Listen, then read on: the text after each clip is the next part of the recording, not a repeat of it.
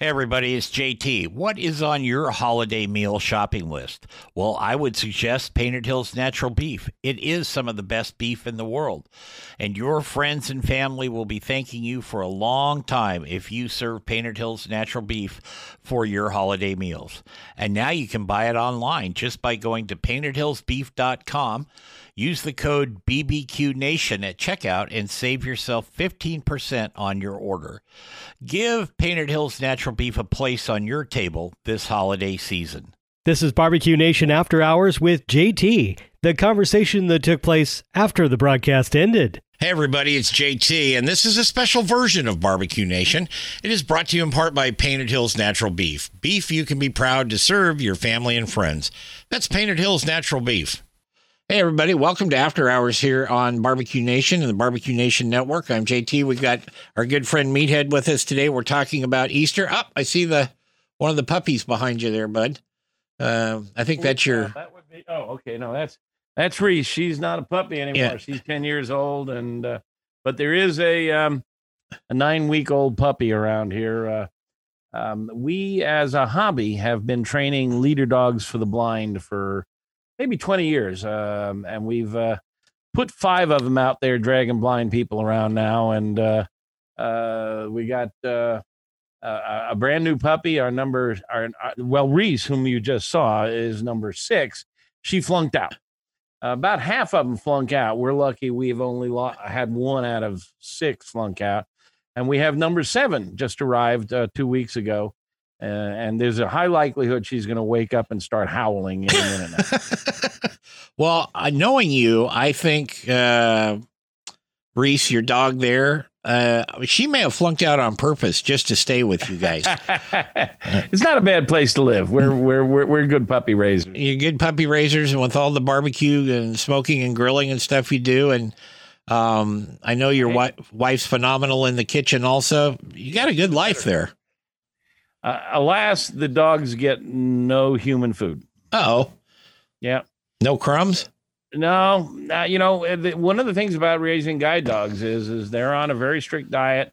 They are bred by the leader dogs for the blind, um, and they are bred for longevity, temperament, intelligence, health. Uh, uh, the, the, breeds, uh, Goldens and Labs, have a tendency to hip dysplasia. They breed against that.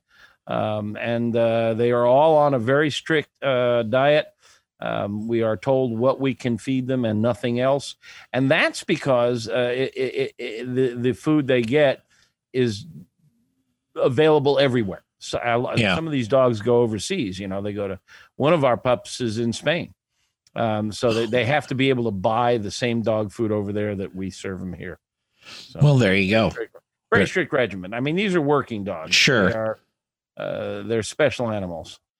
Well, and I know you and uh, Mrs. G take very good care of them, and I see pictures of you once in a while trundling around with them outside. Yeah. I don't know who's leading who at that particular moment. yeah, you got it right. they, uh, uh, they often are leading us. Well, that's you know they are leader dogs, um, and uh, we train them to uh, uh, behave very well, so uh, they can guide blind people someday. Okay, so here's a question I've never asked you, and and because it's now officially springtime, mm. um, and I know we get as we add more markets to our network and stuff, we get new listeners all the time, and if somebody has never heard Meathead and, and I discuss barbecuing and grilling and smoking and listen to this show before, I'm telling you, the man we're interviewing here today is the expert. He's the premier expert of this. You've got people that can do specialty things around. They're quite talented at what they do, but for all around knowledge and a resource to get answers, you want to go to Amazing Ribs. You can join and be part of the Pitmasters Club or you can just use the kind of the public access area and get lots of uh, good stuff too. Uh, even even listen to some of my shows on there like that. Yes, yes. But You're, we have an archive of your shows in the Pitmaster Club for our members who don't get it uh, uh on the radio. Yeah. Um, no, that's a great thing. Uh, Build a toolkit for a first time barbecue person. Um, you mean like equipment?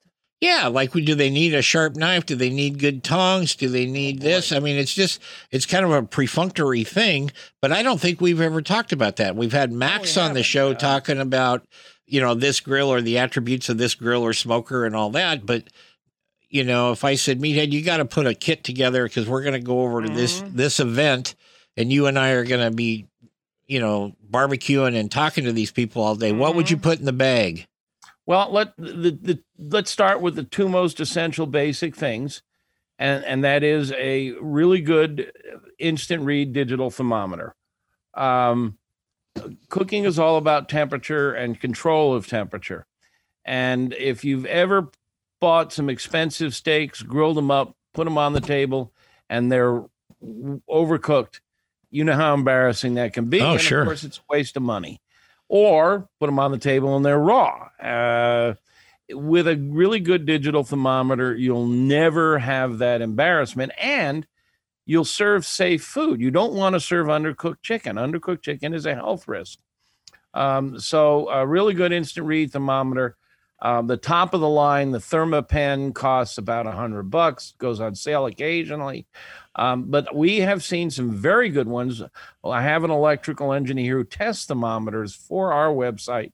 We have a database of reviews of over 200, um, and we don't sell any of these things. I don't sell anything. So if I recommend products here, I'm not recommending anything we sell. Um, but I've seen them as low as 20 bucks. So a good digital thermometer, go to our website, find one that won one of our platinum or gold medals, and order it. Um, number two, uh, knives. We have talked about the Gunter Wilhelm knives because they um, uh, somehow or other have gotten through to both you and me. There are many, many knife manufacturers out there, but we both are enamored of the Gunter Wilhelm products. They're German knives. Um, they're really high quality with extremely sharp edges, and uh, a, a good knife uh, is absolutely essential. Um, uh, and you don't need too many. I mean, you need a chef's knife. You need a paring knife. It's nice to have a boning knife. Mm-hmm. Um, it's nice to have a serrated bread knife for cutting baguettes, but you don't need a lot more than that. No, not really. Um, a filleting knife is nice, and for that, I go to the sporting goods stores um, like Bass Pro, and I buy a filleting knife there. Rapala makes some; they're twenty bucks, and they're just wicked sharp, flexible for filleting. And if it gets dull, I sharpen them, and if I can't get them sharp again, I just chuck them and get a new one. Um, so knives are uh, essential. Now let's talk about grills. This is going to puzzle a lot of people and maybe upset a lot of people, and they're going to hang up. But there is not a massive difference between gas and charcoal as a lot of people think. What is crucial is the temperature. If you want to sear a steak, you need infrared radiation. You can't sear a steak in an oven, can you? Mm-mm. Well, you can't sear a steak on a pellet grill, which is just an oven. Warm air will not sear, sear a steak. So don't tell me that my big green avocado gets to 600 degrees. I don't care what the air temperature is. If I want a great sear on a steak, I have to expose it to glowing red coals or flame. Now, most gas grills don't have the horsepower that charcoal does. That's where charcoal surpasses gas grills because it has, it can produce more energy, more infrared. So it's better at searing steaks and chops and burgers. But a lot of the new gas grills come with sear burners on them. Yep. And if they have enough energy, and by the way, BTUs is not the way you measure that energy. I'm not going to get into the physics here, but you want a sear burner. And the ones that I like the best are the ones that have a ceramic honeycomb. And if you see something like that, um, those suckers get up to a thousand degrees, and that's what steakhouses. Remember, the best steakhouses cook steak over gas, Mm-hmm. not charcoal. Mm-hmm. So don't give me this charcoal, charcoal stuff. Your best steakhouses cook over gas. It's the infrared energy. And the reason we love charcoal so much is it produces so much infrared, and most gas grills don't produce enough infrared. So if you are shopping, look for one that has, I'm going to plug a brand here. Um, look at, go, go Google um, Napoleon 500. Um, the Napoleon 500 has a burner on the side that has this ceramic uh, infrared, Right. and it's and it's it's reasonably priced. It's built in Canada. Um, so if you've got a normal gas grill, you know, or an inexpensive gas grill that you bought at the big box store, supplement it with a charcoal grill. You can get a Weber kettle for 115 bucks, 120 bucks, right. or even check this now a $30 hibachi. You can pile two or three layers of coals into a $30 hibachi and lower the meat till an inch above the coals and that will give you a phenomenal sear. So um, you you, want to grill with a cover for most of your cooking because that will help you roast it from all Sure. sides.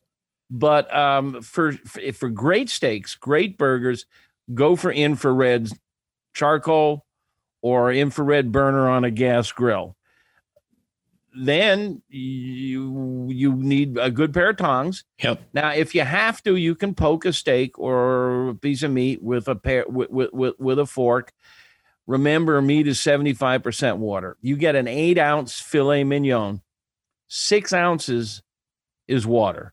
You Mm. can poke it with a fork, and if you lose five ten drops of moisture, there's a six ounces left in that steak. It's not going to go and deflate like a balloon. It's just fine, but tongs are better. They won't poke it, you won't bleed it. Um, and again, I mentioned the thermometer. You'll never have to cut into a steak to see if it's the color is the way you want it if you use a good thermometer Right. and you can't tell by color because if you're working at night, those lights that you've got, the, uh, you know, uh, there's a difference between um, uh, uh, incandescent lights and fluorescent lights, LEDs and all that LED stuff. Yeah. They have a different color to them. Every woman knows this because they won't put their makeup on under inf- on, on, on under um, uh, Fluorescent lights. Right. uh, because it's yellow uh, and green. Right? Rather, it's green and blue. So, um, what But- else? Well, the one Uh, thing I was going to hop in here with you just for a second, when you were talking about tongs, I'm a big fan of the gravity lock tongs. Um, there's a little thing that sticks out of the bottom of the handle, and you can you can pull it to lock it, and you tap it, or you just tip it upside down. That little mechanism will slide in, and then they're open. It will help you if you've got the tongs that are always sprung. This is just my experience if they're the ones that are always sprung, they they work fine. There's nothing wrong with them. But your tendency is to either set them down, hang them on a hook, do something ar- around, which is okay.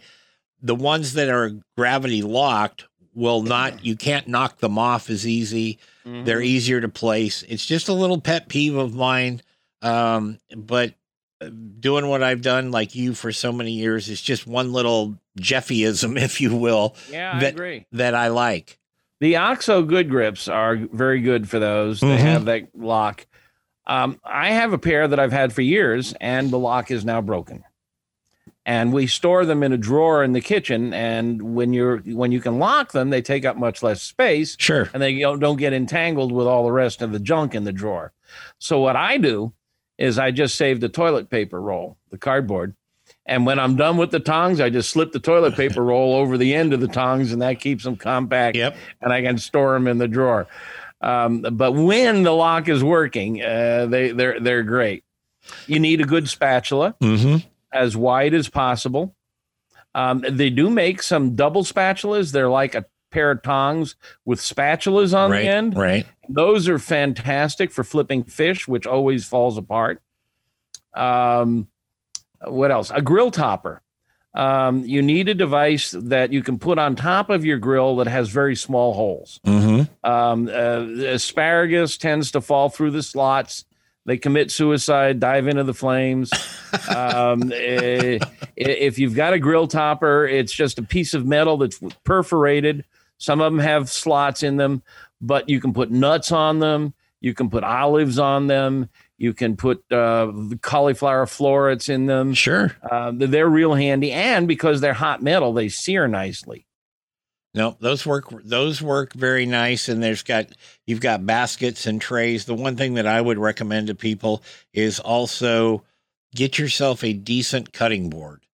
Oh uh, yes, you know, um, you, can buy cheap cutting boards, and that's what you'll probably end up with, and they scar very easy, and mm-hmm. that that's fine.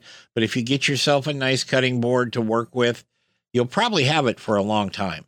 I would just put and it. I don't think it. You know, my wife was a microbiologist before she retired, and pretty famous one. And um, I, have read a lot about the uh, safety of cutting boards. Sure. Um, and uh, uh, um, plastic is my choice because I can throw them in the dishwasher and I know they're going to get mm-hmm. pasteurized. Mm-hmm. Um, wood is very good though um, if you scrub it well and uh, uh, use um, a, a, really good, sometimes a, a chlorine based scrubbing powder. Um, it, it, they'll be perfectly safe. So sure. it, it's a, it's a coin flip as to which, but um, I prefer plastic. Now we've been buying these flexible plastic cutting boards, which are nice for if you're chopping onions and mm-hmm. you want to fold the cutting board, and but it they warp, and after a while they just won't lay flat and uh, I'm about ready to ban them from the house. Uh, uh, but but a thin plastic board is really really nice to have, and uh, we've got a couple of those. Yeah. Uh, well, that's you know, folks. Those are some things there at Meathead's suggestion, and I agree with 100 percent that if you're just kind of getting going, or maybe it's springtime and you want to replenish your tool kit I would I would look at all of those things that we just talked about because Father's I, Day coming up. Father's Day is coming up. We got Mother's Day. A lot more ladies are now getting into the grilling and smoking stuff. You can follow them on social media. Gosh, there's a, oh, a lot, lot, of them the out big there. Box stores now have got have, have, hauled out all their spring, you know, picnic and yeah. barbecue stuff. So some of it's on sale. Yeah. Um, one more thing. Can I throw in one more? Yeah, thing? absolutely.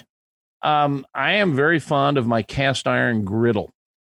Mm-hmm. Uh, I have a um, uh, just a, a, standard garden variety flat griddle on one side. It's got ridges on the other side. I don't use the, the ridge side, but that flat griddle side, it's got a lip around it. So if I pour oil on it, the oil doesn't run off on onto the grill.